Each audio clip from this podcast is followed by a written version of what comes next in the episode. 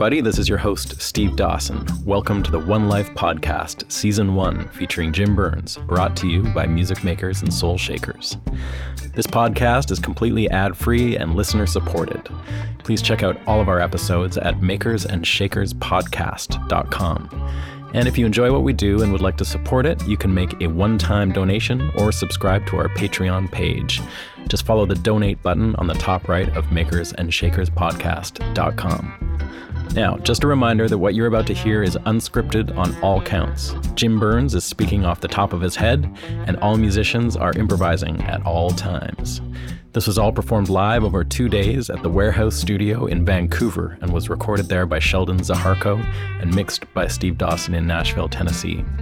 Guitars and pedal steel by Steve Dawson, drums and percussion by Gary Craig, bass and mandolin by Jeremy Holmes, and keyboards by Chris Gestrin.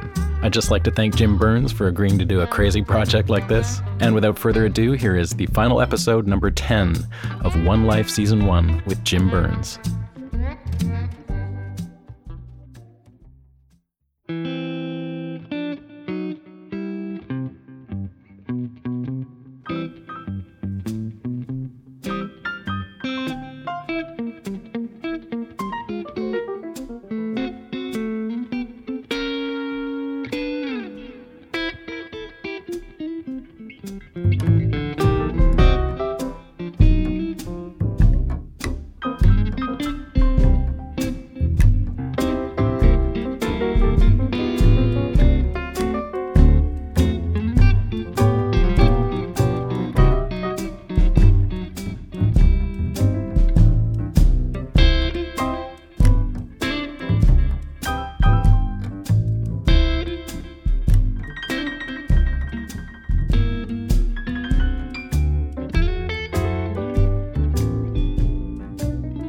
Know, just in that time of beginning to work with uh, with Steve um, in the in the studio, it's just his, approach to uh, stuff. I mean, he just he brings out the best in you without, you know, some some guys, some producers like will sort of beat you to death, you know, and like that's just perfect, but let's do it again, and, and I, I don't, and they can just wear you out, but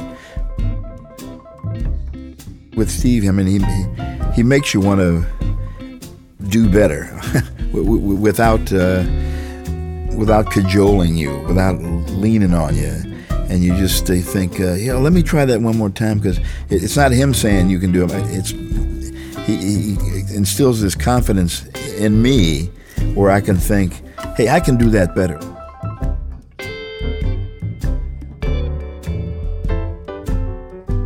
This is the thing about having a producer. It's got to be somebody that, that you trust, you know, so much. Because really, in my own mind, if I were to produce something, I, on and on I go.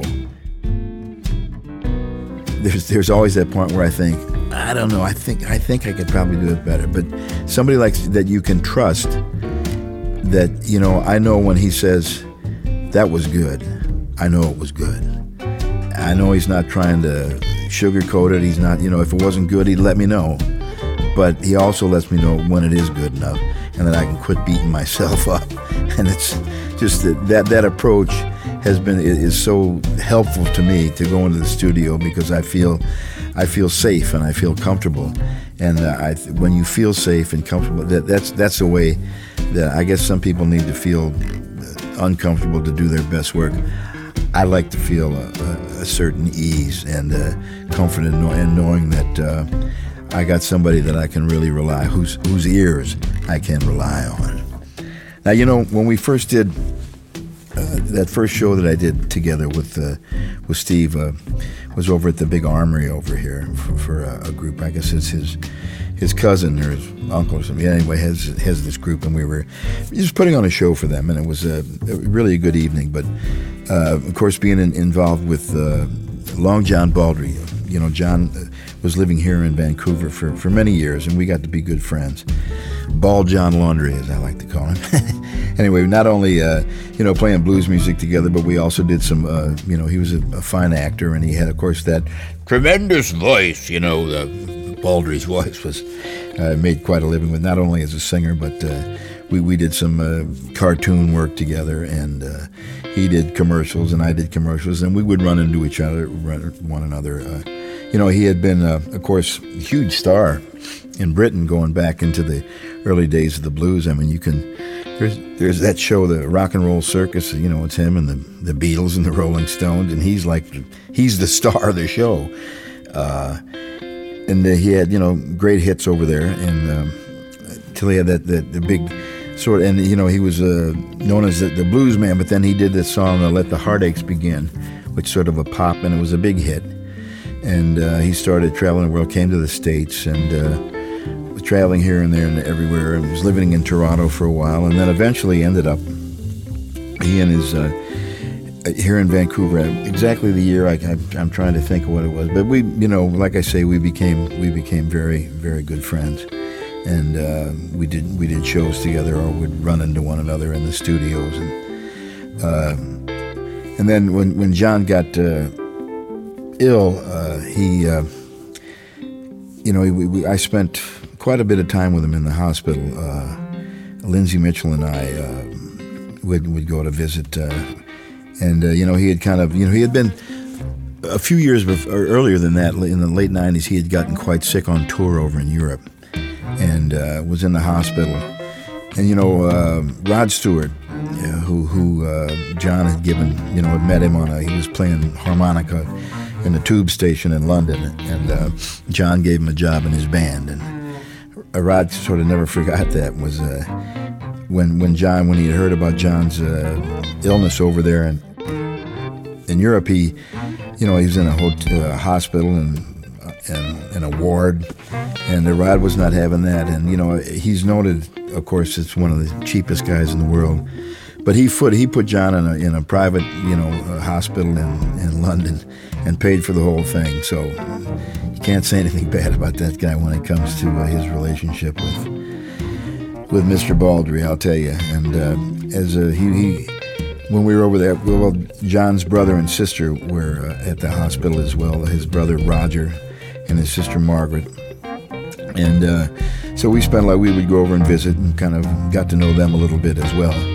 And uh, Rod sent a beautiful handwritten little note uh, as, as things as John was because uh, he was he was not well. He had sort of run out of gas. Uh, is the way I put it. His his battery you couldn't you couldn't put another charge into it, and so he slowly was, was kind of slipping away.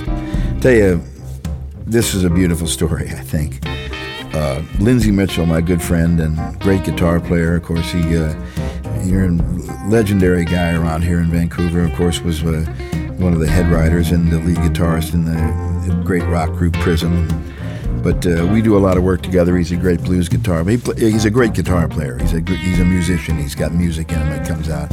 Now now Lindsay had been was born in London, and uh, moved with his parents uh, to to to Canada. I guess when he was well, they came over twice when he was eight, and again when he was ten. But anyway, he basically grew up uh, here and uh, became Canadian. But he uh, still had a lot of family and, and his connections in in London, and after uh, John had passed away, uh, his brother and sister went back uh, to London, but and John's ashes were were here, and, and uh, Lindsay was going to visit uh, uh, some some of his family in London. Was flying to London, and he had he, he wanted to to take the ashes over and give them to to Margaret and his John's sister.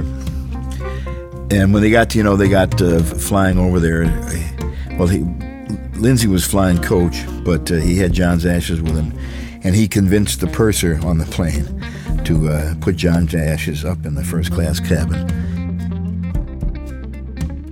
He made sure that John uh, flew home first class. That's a first class move.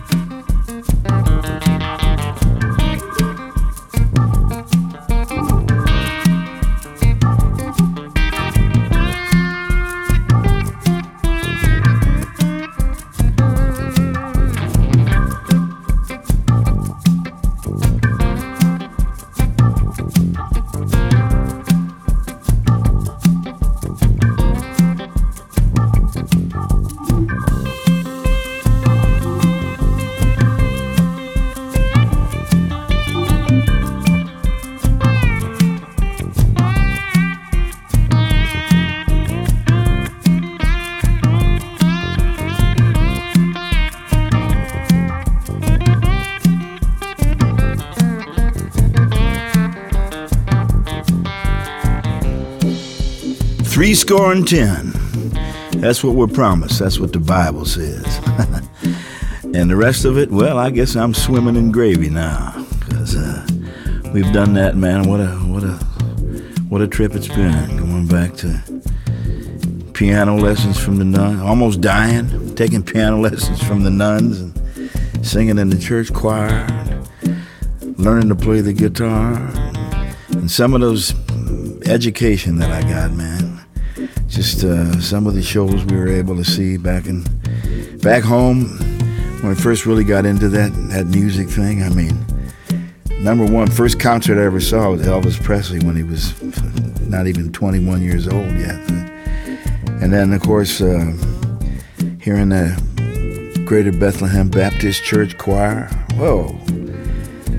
And uh, some of the stuff we used to, I remember seeing, first time I saw, you know, some of these great guitar players that people just uh, emulate all around the world. Well, we saw him up close and personal. Albert King, first time I saw Albert King, who lived over in Lovejoy, Illinois, also known as Brooklyn, Illinois, was uh, was playing at a birthday party at the United Auto Workers Union House at Goodfellow Natural Bridge in North St. Louis. It was a party put on by the Five Aces Social Club. you know, Albert back at that time was working construction.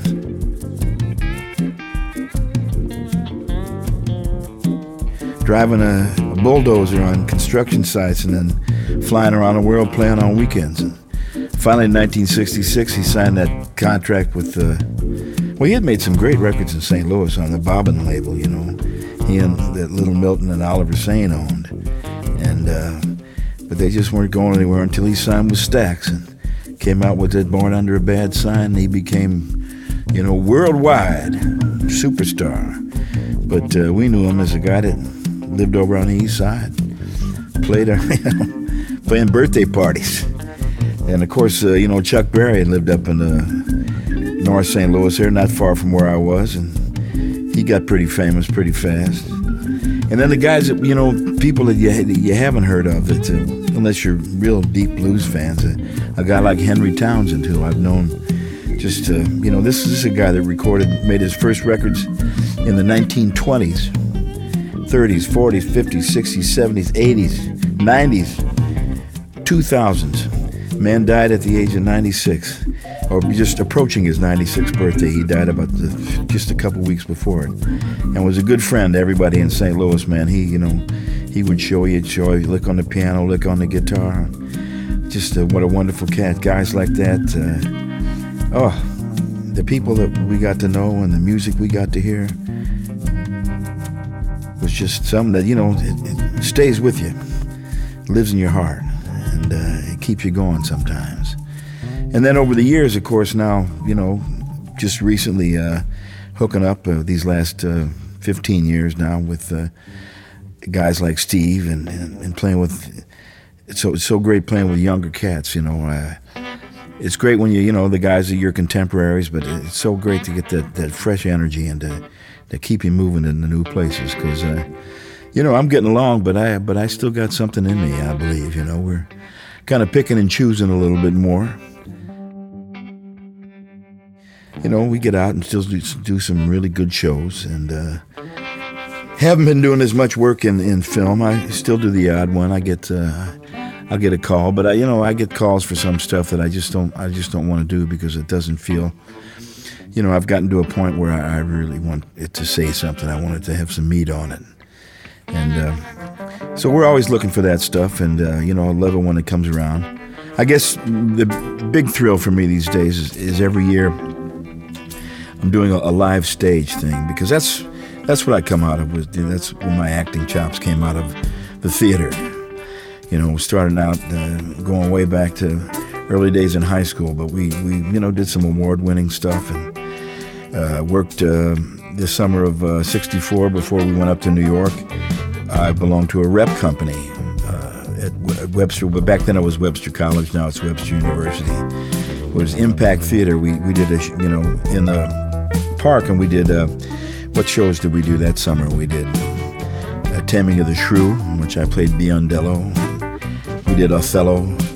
We did uh, J.B. by Altamar MacLeish and the importance of being earnest. And some of the stuff I just worked out, you know, it was it was a rep company, so I had parts in some of the plays, and rest of the time I, you know, learned how to sew costumes and learned how to build sets, and paint sets, and be stage manager. And uh, it's such a such a complex and uh, rewarding rewarding thing. I, I still find just magic in theater. When I go to a when I go to a theater, when that curtain comes up, I'm just I'm transfixed. You know, it's yeah, so many memories and, and such uh, such a great great time. I mean, I've been I, even, I go to the opera a lot now because I love the theatricality of it, the sets and the oh, it's just magic to me.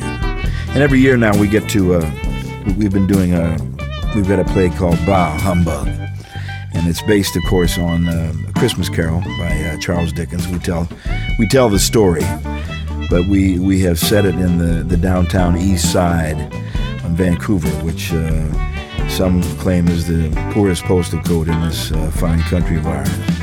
And uh, we have I play Scrooge, and uh, it's I, I, run a pawn shop on Hastings, and I'm a bit of a nasty old crook.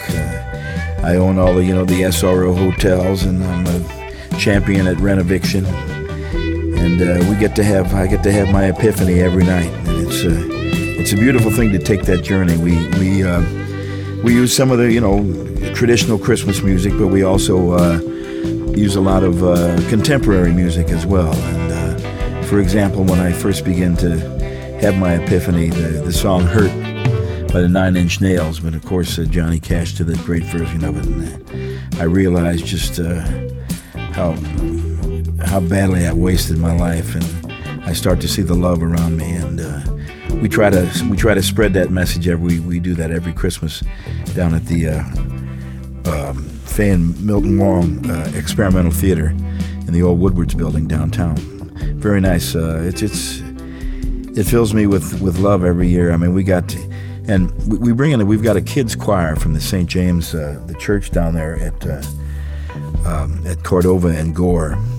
And they, they have a, a, music program for the kids that grow up down in that neighborhood, a choir. And they come in every year. And man, I'll tell you, the actors, we can be stinking it up on stage, but when those kids start singing the carols of the bells, it's Christmas, man. it's magic, you know. This, it's something that uh, you know I look I look so forward to doing that every year, and and hopefully, you know, we're working on a few uh, film projects ourselves. My, my daughter is in the is in the business, and uh, we've got some scripts, and uh, we've got ideas and big plans to, you know, get series and a new new TV series maybe, and a feature film. And meanwhile, just uh, having so much uh, pleasure, just playing music when I can, and getting out and doing doing what I can do. It's uh, trying, you know, looking back on those days, some of the wonderful experiences we've had. I'll tell you, th- this was a this was a good one at the Commodore Ballroom. Uh, like I said, I, I, I first met Muddy back in 1963 at Slicks Lakeside Club over in Eagle Park, Illinois. And then saw him again when I was going to school in Boston. And then I got the chance to, to open for him in the 70s a couple of times. And um, the last time we saw him, he was playing at the at the Commodore here in Vancouver, and uh, and I did a my band. We did a little set, and Robert Cray, uh, who I go way back with, uh, you know, Robert and Curtis Salgado. We we go way way back. Robert was on the show, and Muddy, and now next door uh, to the Commodore is the Orpheum, and the show there that night was uh, Charley Pride, Country Charley Pride, you know, and I thought. Uh, I mean, these two guys were from say 60, you know, one from uh, Rolling Fork, Mississippi, and one from Sledge, Mississippi. 60 miles as a crow flies. But musically, they seem to be a world apart, you know. Um, but like I said, you know, Muddy loved his country, and uh, apparently Charley loved his blues. I, I knew the, the promoter of the uh, the Charley Pride show, and when they were finished early, of course, in the th- big theater, and we were playing, in, you know, at the Commodore where we were going until late. And I arranged for Charley Pride to come over and backstage at the old beat up, nasty old backstage at the Commodore the way it used to be, I introduced Charley Pride to Muddy Waters. And uh, Charley Pride was he was gobsmacked. Muddy Waters, who? And Muddy uh, was he said, "Oh man, I love that song you wrote about. Are you singing about going to San Antone?" so they had a little moment musically, but then they started. They got to talking, and what they talked about was baseball. yeah, baseball. You know, Charley had was was signed with was uh, worked with the I believe it was the the White Sox organization. He he played minor league ball. That's how he ended up in, in Montana playing minor league ball. And uh, then he kind of hurt his arm, and, and he never made it past the uh, AAA minors. Uh, but uh, he he developed his uh, his musical chops. And Muddy had been apparently uh, he loved his baseball as many guys do down south, and he was a, a good country ball player from what I from what I understand, from what I've read about and heard about from different people. And uh, that was that was a magic moment, I got to say. Hear these two guys from deep down in Mississippi that have such different musical styles, just uh, talking about what they loved, baseball. oh man, I mean, just when you look back, and don't want to look back too much, so I'm still looking forward, and uh, got so much. Uh, there's so much potential left to do. Uh, hopefully, we're going to be able to do a, another great uh, recording. I think I got one more in me. You know, like I say, we have done some great stuff, and you know, taking chances when we did "Wind in the Wires," the the country and western album that I did, and and then the St. Louis album, our most recent one, uh, the uh, a long hot summer days where we got uh, some of my favorite soul music and uh, a couple of new tunes that I wrote great tune that steve wrote and so hopefully we'll carry on with that and just try to spread the love you know just the love of this music and, and, and try to explain what it's done for me in terms of uh, finding my way out of the pain into the peace. You dig what I'm saying? I hope you do.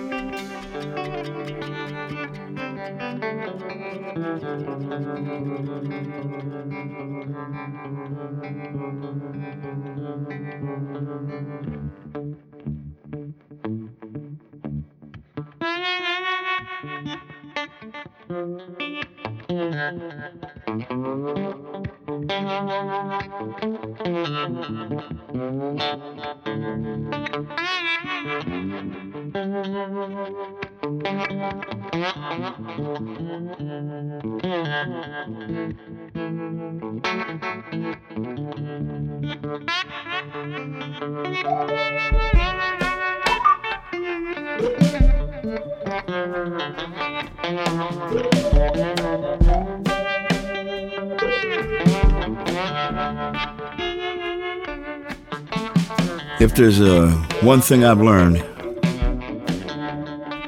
it's not what you say, it's what you do. and like I always like to say, you know, my mother would always tell me, no matter no matter what, you'd, you'd phone her up or when she'd write you a letter, the last thing she would always say, just remember, try and be good to each other. Can you do that for me? So that's just the message I want to, to spread to everybody, you know. Hope you love the music, hope you love the what you learn from the acting, but uh, whatever you do, just find it in your heart to just to be good to one another.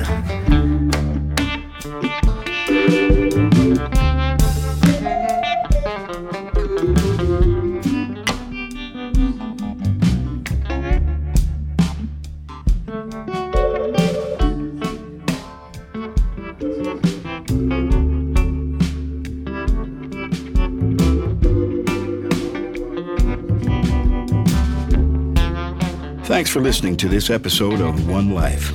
You'll find all the episodes up now for your enjoyment on Apple Podcasts, Spotify, or wherever you get your podcasts.